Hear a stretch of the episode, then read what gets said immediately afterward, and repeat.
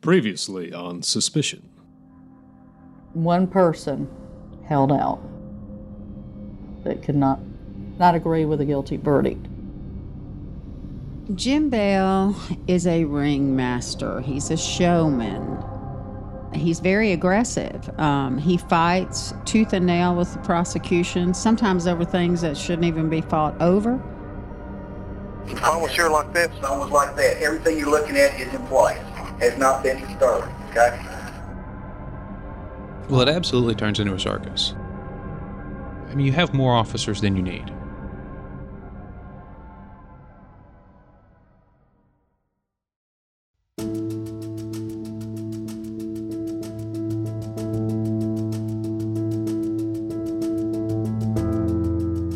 But I ask you now to let us go now and heal from the torture and torment of the uh, 10 days of this arduous trial that this woman has had to suffer. This woman is not guilty of killing her beloved David. She still loves him, and he lays in her heart and mind. Absolutely. And finally, his soul can rest.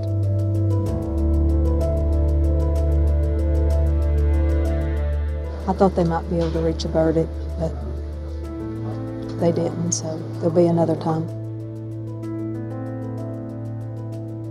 I assume you want to retry this case before you try that. Yes, Your Honor. We really can't talk about the case. We're going to trial again, and for that reason, we have to remain silent. It's January 2010. Seven years ago, popular West Knoxville barber David Leach was found dead, shot in the forehead. Ten months ago, jurors in Knox County Criminal Court deadlocked 11 to 1 to convict his wife, Raynella Dossett Leach, of killing him. Now, a second trial is about to begin. From the Knoxville News Sentinel and the USA Today Network Tennessee, this is Suspicion.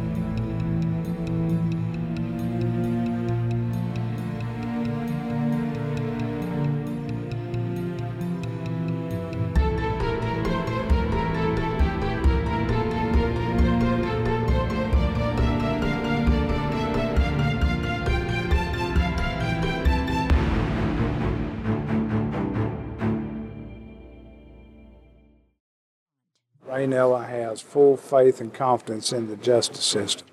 The facts haven't changed. Knox County 911. Help me! Help me! It was reported to us as a gunshot wound to the head, uh, possibility uh, of a suicide, because that's how it was essentially reported to the sheriff's department. She had been out running errands. She'd visited her mother in law. She'd gone to take some medication to her daughter at school. She came home. She had expected to find David out because he was there when she left. Uh, while she was running her errands, she had called the house and he didn't answer. And so she expected that he had gone with one of his friends or gone to the gym so that he was not home. When she came home, she didn't hear anything. She went to the back and found David dead in in their bed.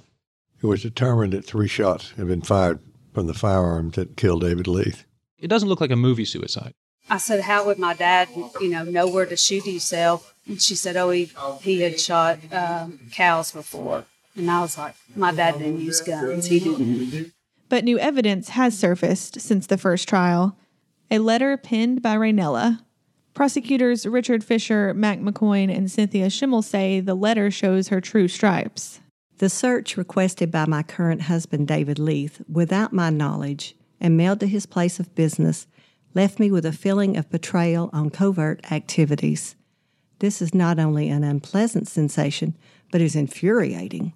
An angry, surprised woman can be difficult to handle if overwhelmed enough times. Journalist Jamie Satterfield explains. In November 1999, this is four years before David Leach was found dead, he apparently hired a title firm, and a title firm is basically a group of lawyers and paralegals to research the value of the property that both Raynella had and he had. And even more curious, he didn't tell Raynella and had the title company send the bill for the work to the barber shop, which would indicate that he did not want her to know that he was doing this. A month later, she apparently finds out. It's never been clear how she found out. But her response was to confront the lawyers. Uh, she fired off this angry letter that you've now heard. That letter, though, did not become public or part of this case until just before Raynella's second trial. And the prosecution is arguing that jurors should get to hear and see this letter because it's proof that the marriage was falling apart well before this death and that this letter may have been the beginning of Raynella deciding that she was going to get rid of David Leach. It's our belief that it was. Perhaps he had outlived his usefulness. I, I don't know what's in her head, but that would be our theory and was our theory. Judge Richard Baumgartner refuses to let jurors in the second trial hear it. Judge Baumgartner is concerned that this letter would be too prejudicial against Raynella. What he said was that this letter was written four years before this death. Lots of things have happened in that four years, that there's no clear nexus between this letter and this incident and David Lee's death. So there's nothing that makes it material or relevant. The judge ultimately rules that uh, it can't come in. So the prosecutors will not get to show jurors this letter. If Baumgartner had let that come in, that would have been such a weighty piece of evidence. It's a blow for the prosecution just as the second trial is set to start. But they are ready for a repeat of the fierce battle attorney James A.H. Bell had mounted in the first trial. The second trial, we tweaked some things, but it was nice having the transcript there to go along with it. But we did tweak some things. And the defense tried a different kind of defense than the first trial. There was a back and forth with them about whether it was suicide or someone had come in the house and shot him. They were attacking on anything they could, but those theories were put out. But in a stunning move, Bell drops suicide as a defense. He drops most of his expert witnesses too. Jim Bell pulled out all the stops in the first trial, including shipping a bed to California with an armored escort. But here at second trial, he's dropped his expert witnesses largely he has dropped any effort to show jurors this bed and to, to, attack the blood spatter and, and the order of shots and all of that. He essentially drops the idea that this was suicide. And instead, what he simply does is look over at the state and say, You say she did it, then prove it. We don't have to prove nothing. No, I mean, that's certainly uh, the defense's prerogative and how they approach it. Um, I, I think he saw that maybe, you know, in the previous trial, it didn't go exactly the way he wanted it. Maybe there was one holdout, but you had 11 that thought she was guilty. So you step back and you see maybe going in a different direction. Bell didn't even call a key alibi witness, Raynella's daughter, Katie her daughter was at home at the time too, and she left at a certain time to go to school. Well, obviously, we could use her and did in terms of placing the time when she left, her mother being at home at that time, uh, and then with the medical examiner being able to examine the body and tell us approximately the time that he died. So we were able to peg it to right around the time that Miss Leach was still home or right there after.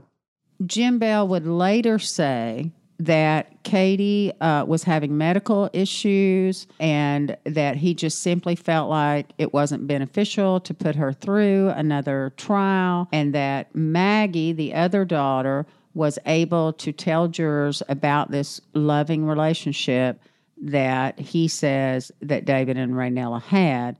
So he later argued that he did not need to call Katie as a witness. And Katie also becomes a factor again in the alibi because Raynella says that Katie was sick that day, called her from school, and Raynella went to the school, took her some milkshakes and some medication. So Katie is very much a part of the alibi, and Jim Bell has never really explained why he did not feel the need to put her up on that issue.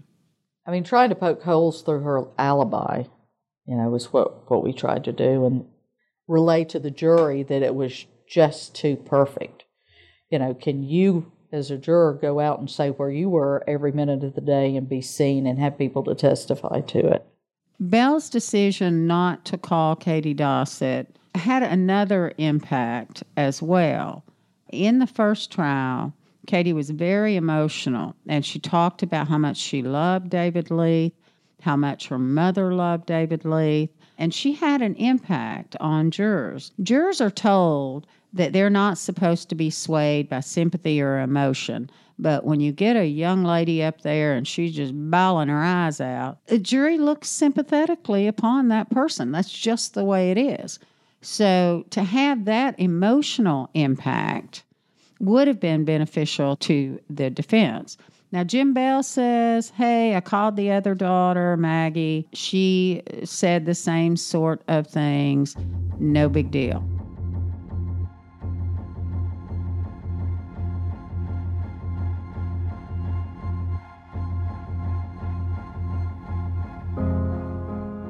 After two days of deliberations, the jury returns with its verdict guilty.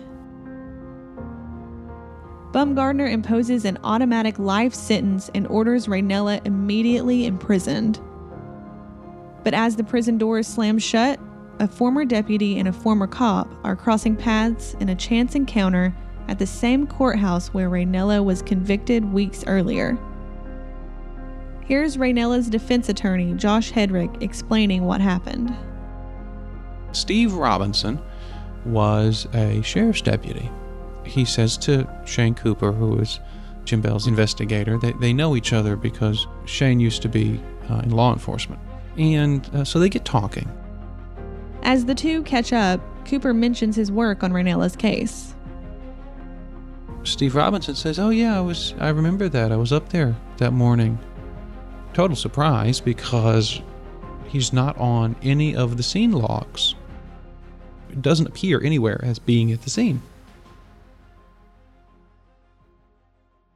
From the moment that law enforcement arrives on the scene of a death, they are supposed to create what's called a crime scene log.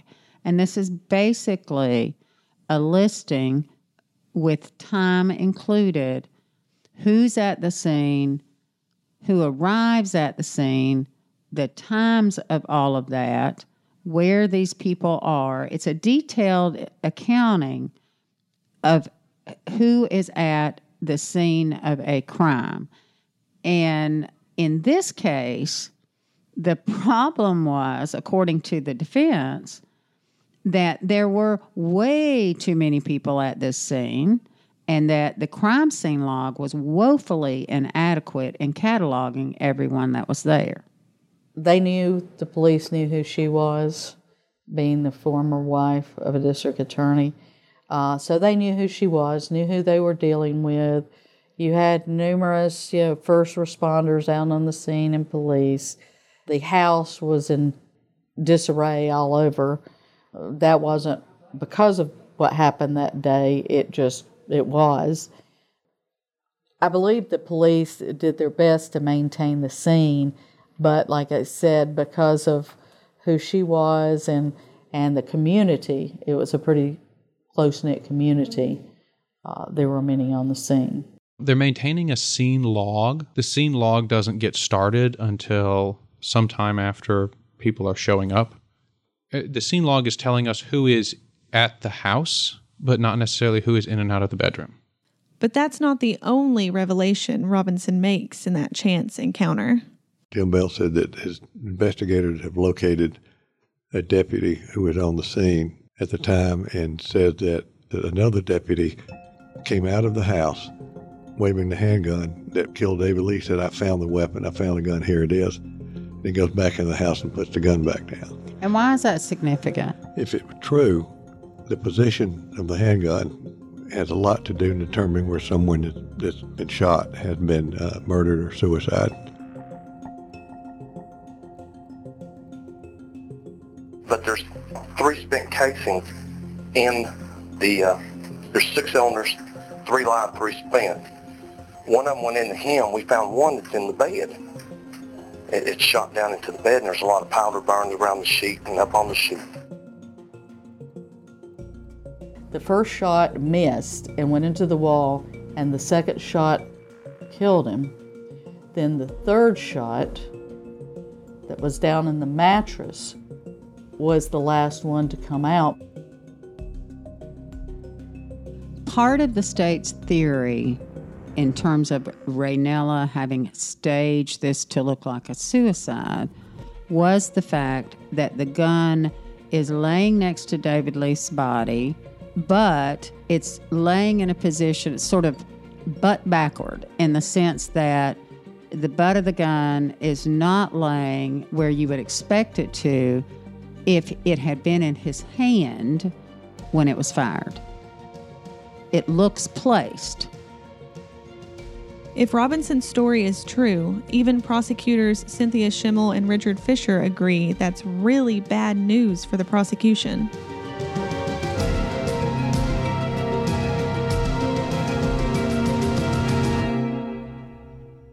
Well, it created a problem of number one, chain of custody uh, in terms of who had the gun.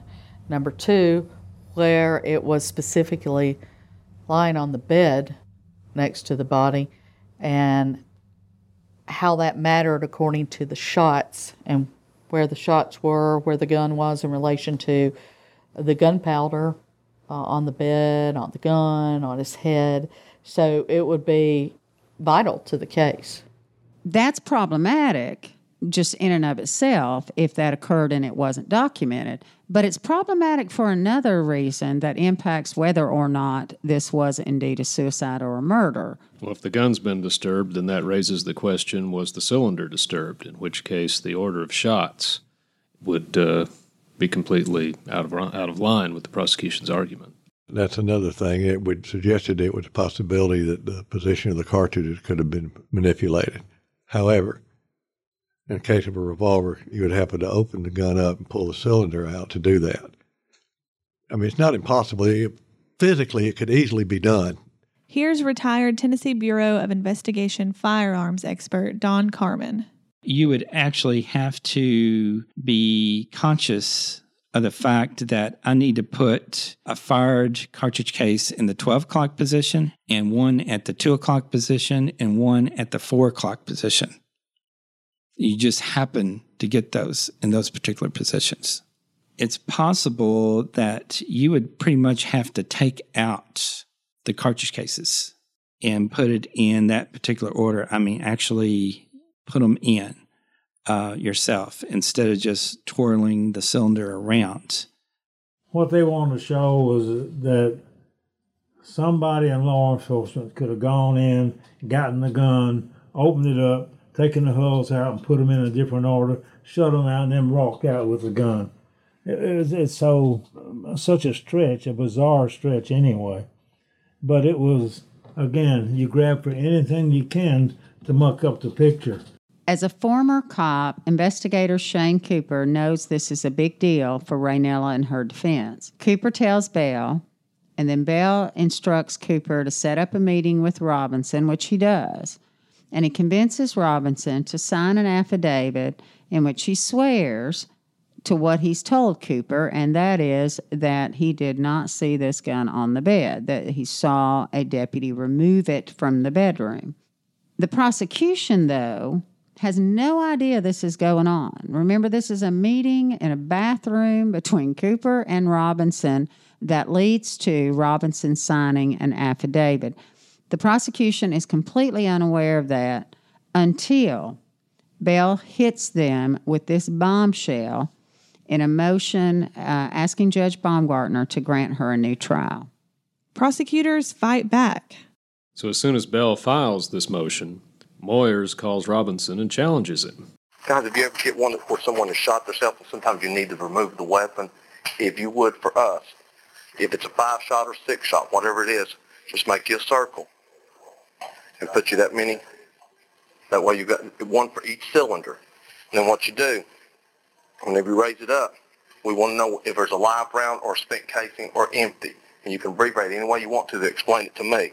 And uh, one thing we'll do too, whenever we put, after I unload it here, we'll check make sure what the rotation is on the cylinder because that might be important. If you have two on the right and it rotates to the left.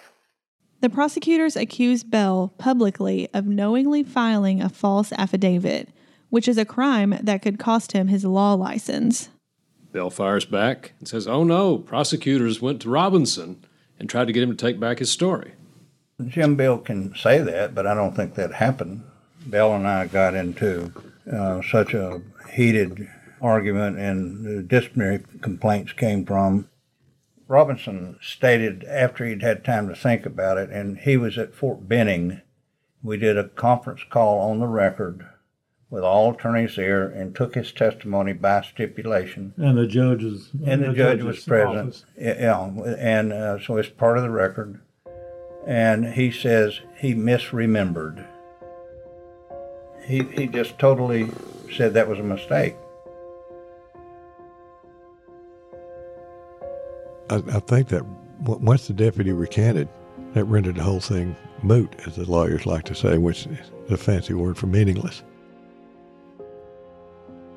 But it's not just the prosecutors labeling Bell as a liar. Just two months after Raynella is convicted, a federal judge unseals an investigation of Attorney Bell that had been going on in secret throughout Raynella's second trial. Bell is accused of basically making up a meeting with a client in order to essentially get out of a case in federal court. He gives a very detailed account, describes what the client wore, what time of day it was, what the weather was like, and then the judge happens to discover that the client was actually in jail on the day of the meeting. He publicly sanctioned Mr. Bell and ordered him to pay a fine and go through some ethics training. Why that's important is because one could argue that Bell was distracted by his own possible disbarment or sanctions that he may be facing. So, the idea being that he was not giving 110% during her second trial. And there's also this idea that because Bell knew that he was under investigation, that he certainly didn't want to be combative with prosecutors or anybody in authority, and therefore was not adequately representing Raynella as a result. He's the type attorney that I mean, he, he is going to be an obstructionist. He's going to do anything he can for his client. And hey, you're supposed to represent your client zealously. You can't blame him for that. But one of the clients Jim Bell zealously represented is now locked up for life. Another has secrets about the judge that sent her there.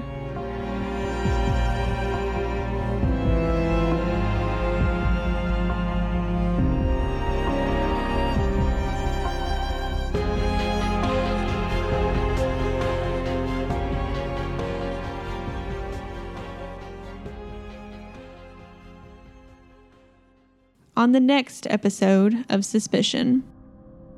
Dr. Pettigo was very candid. When I called him, he said, I've been waiting a long time for this phone call. High morphine levels from toxicology reports that came back after Dossett's burial raised concerns that he too might have been killed. Because is it possible this thing was staged by the family even with Ed's consent? Yes, that's possible. Suspicion is a production of the Knoxville News Sentinel and the USA Today Network, Tennessee. It is narrated by me, Courtney Roark, written by Jamie Satterfield, and produced by John Garcia, Erica Whitney, and Angela Gosnell. Original theme music by Elijah Newman and Chris Potosik. Sound engineered by Elijah Newman. Letters and transcripts for this episode were read by Donna Colburn. You can subscribe to Suspicion wherever you typically listen to podcasts. Be sure to rate and leave a review as well. You can also keep up to date with us on social media. Find us on Twitter, Instagram, and Facebook at Suspicion Pod.